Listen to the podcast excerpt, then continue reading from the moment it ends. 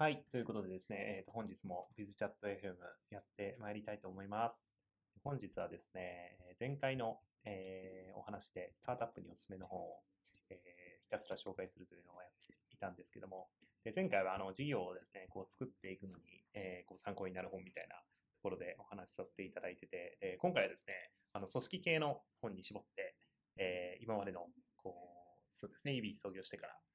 こういうのが参考になったよっていうのをですね、ぜひ紹介していきたいと思います。はい。ということでですね、早速、えー、まあ、組織編なんで、なんていうか、本当の創業期とかって、どちらかというともうプロダクト、事業のことしか考えないみたいな、組織とかじゃなくて、まあ、人がこう採用するにしても採用めちゃくちゃまあ重要ですけども、まあ、どちらかというと組織を考えてやるっていうよりはもうワンワンでこの人が強い人かどうかみたいなとか、まあ、この人があの事業を進めてくれそうかどうかみたいな風に、えー、考えていたので、まあ、最初の方でよりも、まあ、もうちょっと、えー、人がですね、増えてきてから、まあ、重要にはなってくるんですけども、はい。とは言いながら、一番最初のスタートはですね、えー、っと、Google の本でして、まあ、これいきなり2つあるんですけど、How Google Works っていう、これは、えー、エリック・シュミットとラズロ・ボックとかが書いた、えー、本でして、まあ、Google はですね、どうやって組織運営しているのかっていう本を書いた本ですね。で、ワークルールズはまたちょっと別の本なんですけど、まあ、これも Google の、えー、組織運営の本でして、やっぱり Google ってこう、いろんなスタートアップから、えー、まあ、注目、注目されるというか、お手本になるというかですね、特にエンジニア系からしたらすごいいい会社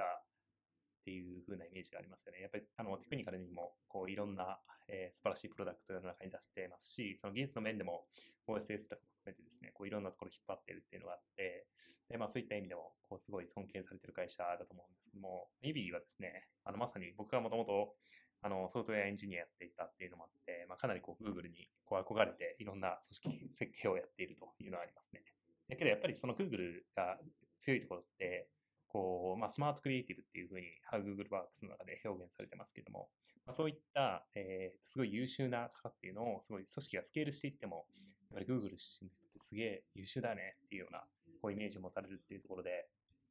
やっぱりそのタレントをずっと採用し続けるみたいなところは、一つその Google の考え方かなというふうに思ってまして、まあそういった、えー、ところですね、まあ見き、えー、見極めというとあれですけども、まあ、人の採用のところでどれだけカルチャーフィットするかどうかとか含めて、こうどうやって Google が組織作ってきたかっていうところをですね、こういろんな方向で書いてるので、あと Google って結構人事的な実験もいろいろしているので、まあそういったところ非常に参考になる素晴らしい本ですね。はい。でこれに、えー、1個影響されたところで、まあ、イビーとしてはですね、えー、と一つ、今、プロダクト系の組織とか、あとコーポレートの組織がですね、評価制度が、えー、ないっていうところありますけども、Google の中にも、まあ、これはワークルールズに書いてることなんですけど、まあ、評価と報酬を、えー、紐付けてはならないということを書いてて、やっぱりその評価っていうのはですね、こう、交渉力が高い人がやっぱり強くなりがちだみたいなところがあって、えー、こう人を、えー、評価、えー、したときにですね、なんかその交渉力が強い人は、その報酬をやっぱりそこが紐付いてると、それを上げるために交渉してきたりとか、それって結構交渉力の強さと報酬があの関連してたらフェアじゃないよねっていうような課題があってですね、そういったところも良、えー、くないみたいなのを読んで、で、まあ、評価をこうしないみたいな、結構ドラスティックな形になってますけども、えー、そういった、えー、制度にもこう結びついてるっていうところで、いい本だなっていうふうに思ってます。はい。えー、続きましてですね、えー、次の本は、メジャー・ワット・マダーズっていう本でして、これはですね、OKR の、えー、本になります。で、これはですね、まさにその Google、えー、に、まあ、のこういう組織を作ってる一つが、まあ、OKR だっていうところで、やっぱり目標管理をですね、それまでは、えー、結構、えー、違う方法で、まあ、の中では目標管理されてたっていうのが、MBO とかですね、えー、やられたっていうのがあったところを、えー、この OKR の手法っていうのを、まあ、ジョン・ドーアっていうですね、これインテルのもともと人で、で、えー、とその人が、えー、クライナー・パーキンスっていう、あの、それも多分 Google にも出資してると思うんですけども、まあ、伝説的なこう VC といいますか、ベンチャーキャピタリストのジョン・ドーアがですね、えー、Google に入っていって、で、その中でこう OKR を伝播していく様子が、あの、描かれてるですね、すごいその OKR のガチ本みたいなやつなんですけども、まあ、そこを読んで、しっかりその、OKR のスマートの、えー、スマートっていう、えー、コンセプトのですね、考え方だったりとかっていうのをですね、こう浸透させる、え、本というところで、えこれに倣って、それまで結構その指の中だと OKR 適当にやってたんですけども、まあ、この組織に対して目標をですね、こう達成していく組織にするっていうところをですね、まあ、あのえー注入するっていう意味で、こうめちゃくちゃ役に立った本ですね。はい。でですね、まあ、そういった形でこう目標管理して組織を大きくしていってっていうところで、またここにですね、ちょっと評価関連で紐づいてるやつがあって、えーそれがですね、次の本でして、1兆ドルコーチっていう本ですね。でこれも、これもそこそこ新しい、えー本だとは思うんですけども、まあ、1兆ドルコーチっていう、えーという、まあ、それは、なんていうか、そう実際に言われたのかわからないんですけども、あのー彼がですね、コーチングした人たちの、えーまあ、えー時価総額を、えー全部合計すると1兆円、1兆円じゃない、1兆ドルですね。なんで100、えー兆円以上になっているみたいな、なんかそういう、えーっとお話でして、まあ、例えば Apple のスティーブ・ジョブズだったりだとか、えー Google の、えーラリー・ページとかそういった人たちをですね、コーチングしてたビル・キャンベルっていうですね、えーコーチがいて、えーその人がですね、えーの、えーまあ、いろんな行動だったりだとか、あの結構癖がある人で、すごいラグ、えっ、と、アメフト系の、えー人でして、えーまさにそういう意味でも、まあ、コーチ的なところなんですけども、めちゃくちゃこう愛嬌があるというか、もうすごい人間的な、あの、いろんな、えーパリス黄金とかも言ったりするような、えー人でして、けど一方でその、もうまさにそのシリコンバレーのコテックのですね、あのもうまさに、まあ、筆頭である人たちに対して、まあ、CEO たちに対してコーチングをして、で、まあ、そこの、えーまあ、彼らのですね、こうビジネスをうまくいくっていうのを手伝ってたっていうところで、えーなんというかまあ、本来って結構テック系のスタートアップのカルチャーって、なんか、そういうあんまりウェットなところはないというか、こう、どちらかというと論理とか、そっちの方が近いかなと思うんですけども、やっぱりそうじゃなくてですね、こう人間の、えーコミュニケーションにおいては愛が必要なんだっていうのを語ってる本ですと。で、これはですね、どちらかというと、その指の文脈としては、その評価制度ないっていうのがあって、まあ、その中で結構指ってこうフィードバックとか、あのまあ、コーチングもそうなんですけど、そういうところがあんまり欠けてるっていうような、えー組織としてありまして、で、まあ、そういった中で、こうこれをですね、えーフィードバックをこう取り入れるっていう意味でも、結構これはですね、いい本だったなっていうふうに思ってますね。なんで、こう、まあ、改善だったりだとか、この日々の活動の中で、まあ、普通だったらその、えー評価があると、四半期ごととかに、えー上場とかからこうフィードバックってあると思うんですけど、まあ、それを取り入れるために、えー僕はですね、それ、すごい感動して、でそのままですね、あの、自動で、えーフィードバックをするチャットボットみたいなのを作って、で、そのチャットボットの名前にですね、こうビル・キャンベルっていうその1兆ドルコーチの名前をつけてですね、自動でフィードバックを収集してきて、えーそれをですね、えーフィードバックを収集してくれ、あ自動で収集する前にまず誰がこう収集するかっていうのを、誰にフィードバックを欲しいか選ぶんですけども、みたいなのがこうチャットボットで Slack で飛び回ってるというような影響を与えてくれた素晴らしい本になってます。えー次の本ですね。多分1兆ドルコーチとか読んでた時はまだ50人ぐらいとか、それぐらいだったんですけども、えー次に読んでたのはですね、読んでてこう思い出深いのは、ノールールズっていうやつでして、まあこれもすごい有名というか結構バズったりした本かなとも思うんですけども、ネットフリックスですね、の本ですね、のリード・ヘイスティングとかが書いてる本でして、で、まあネットフリックスじゃ非常にこうカルチャーデックをの先駆けといいますか、しかも結構ショッキングな内容というか、言ってこれ普通の会社じゃないなみたいなところがいろんな、まあ、ルールだったりっていうのがあって、でまあ、例えばですね、こう自由と責任みたいなのがありまして、えーまあ、自由って例えば、こう経費だったりだとか、こういくら、えーでもですね、基本的にこう使えるようになっているとか、まあ、そこの判断っていうのも、えー自由ですと。で、一方で、それがこう間違った時はしっかり責任取らないといけないし、まあこれ経費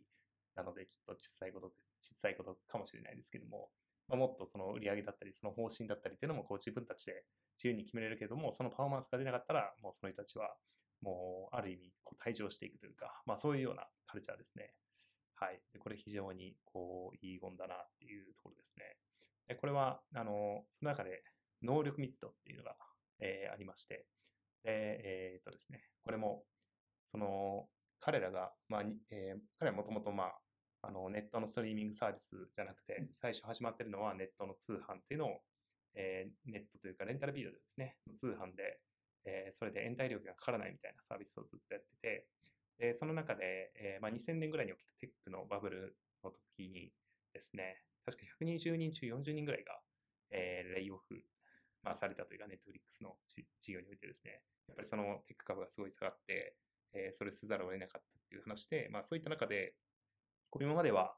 こう組織の中でパフォーマンス的には、えー、すっごい、まあ、いけてるわけじゃないけど、まあ、いい人たちみたいなのも結構残してるようなカルチャーだったらしいんですけども、まあ、それを、えー、120人のうち40人ぐらいですね、レイオフしたときに、こう、会社としてめちゃくちゃ良くなったみたいな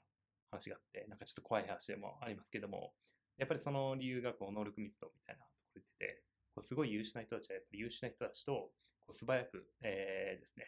仕事をしていくっていうところを好むっていうところで、これ非常にこう、コンセプトとしては、なんていうか、えー、まあ結構ドラスティックな話なんですけども、すごいカルチャーだなと思っていましたね。はい。で、えー、っと、まあそうやって、えー、強い人ばっかり残すっていうところで、まあ、逆違う表現で彼らはこうプロスポーツ選手っていうふうにま表現してて、やっぱりその会社って家族になりがちな部分もあるけども、一方でやっぱりそのプロスポーツ選手としてですね、やっていくっていうところで、こう、ネットフリックスの中で重要視されていると。で、これがすごい同意できるのは、こう、イビって基本的にかなり採用をこだわってやってるんですけども、やっぱりまあたまには、まあその中でもですね、こう、カルチャーフィットしなかったりだとか、パフォーマンス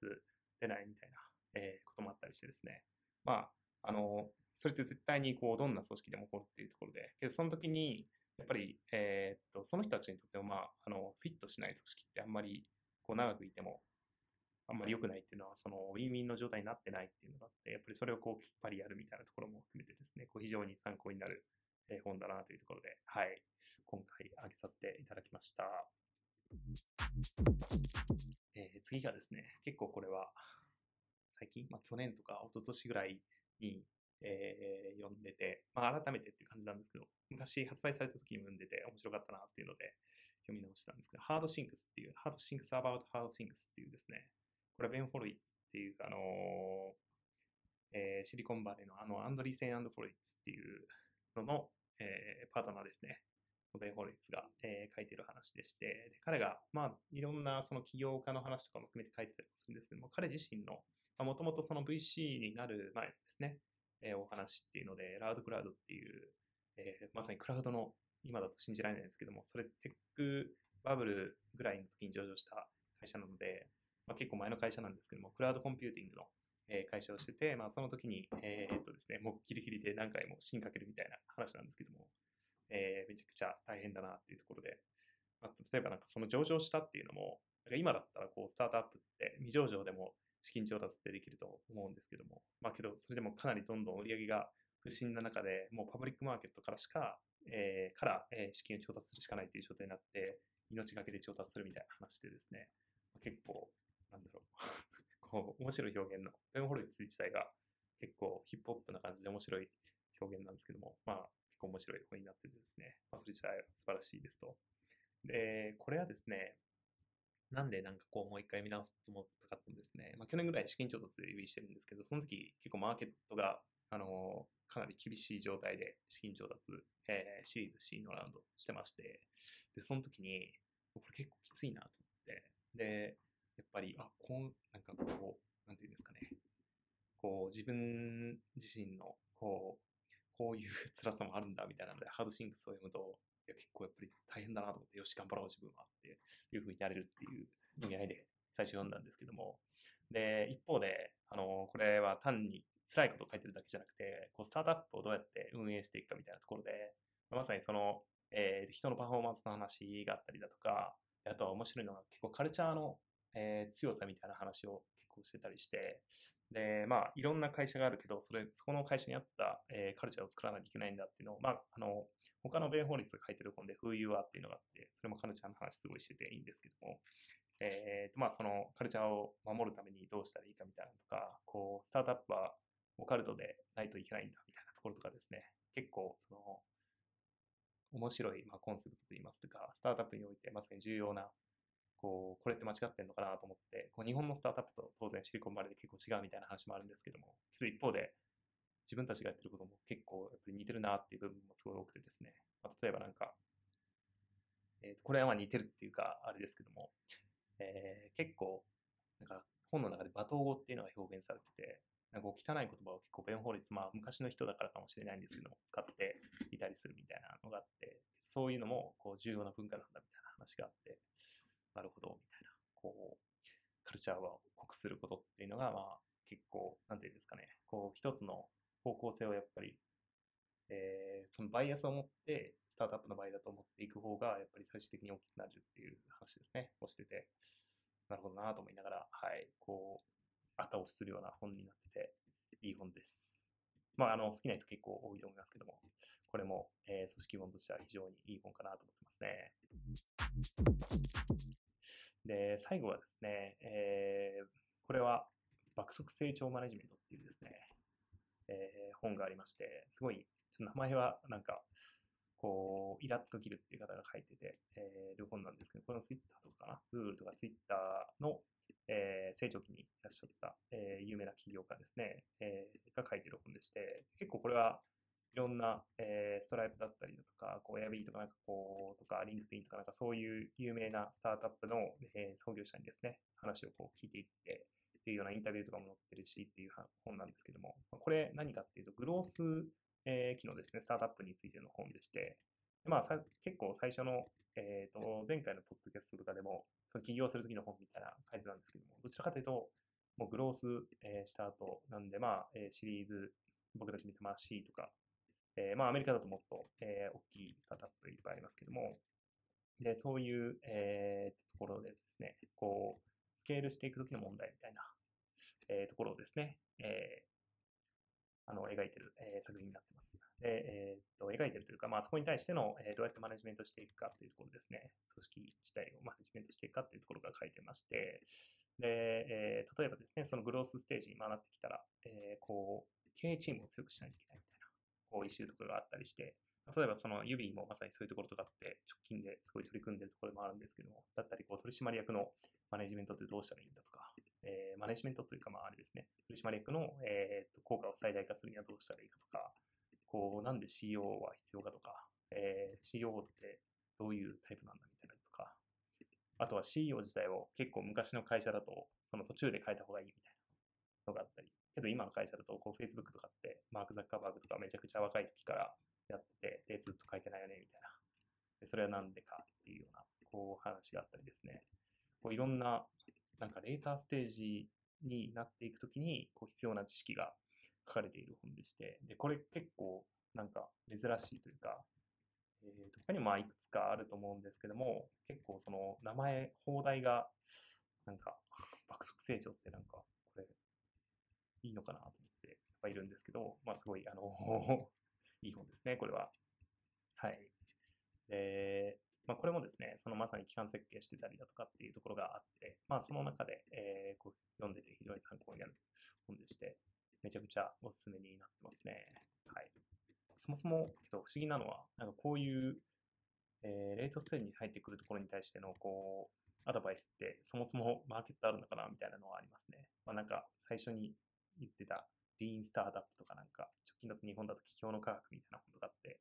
あったりすると思うんですけども、か、企業のファイナンスとかって結構、まあ、ニーズがあると言いますか、えーえー、企業家がですね、の数だけ、まあ、ニーズはあるかなと思ってるんですけども、えー、この爆速成長マネジメントとかは、こう、レートステージに進んでる企業がそんなに多くないのに、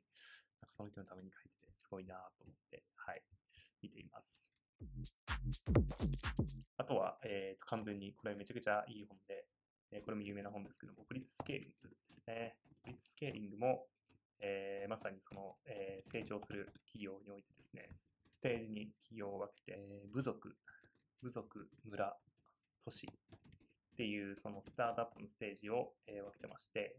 えまあ、そこでですね、こうどういうふうに、えマネジメント変えていくべきかみたいなことを書いてて、でそれも非常におすすめになってます。これはあのリード・ホフマンっていう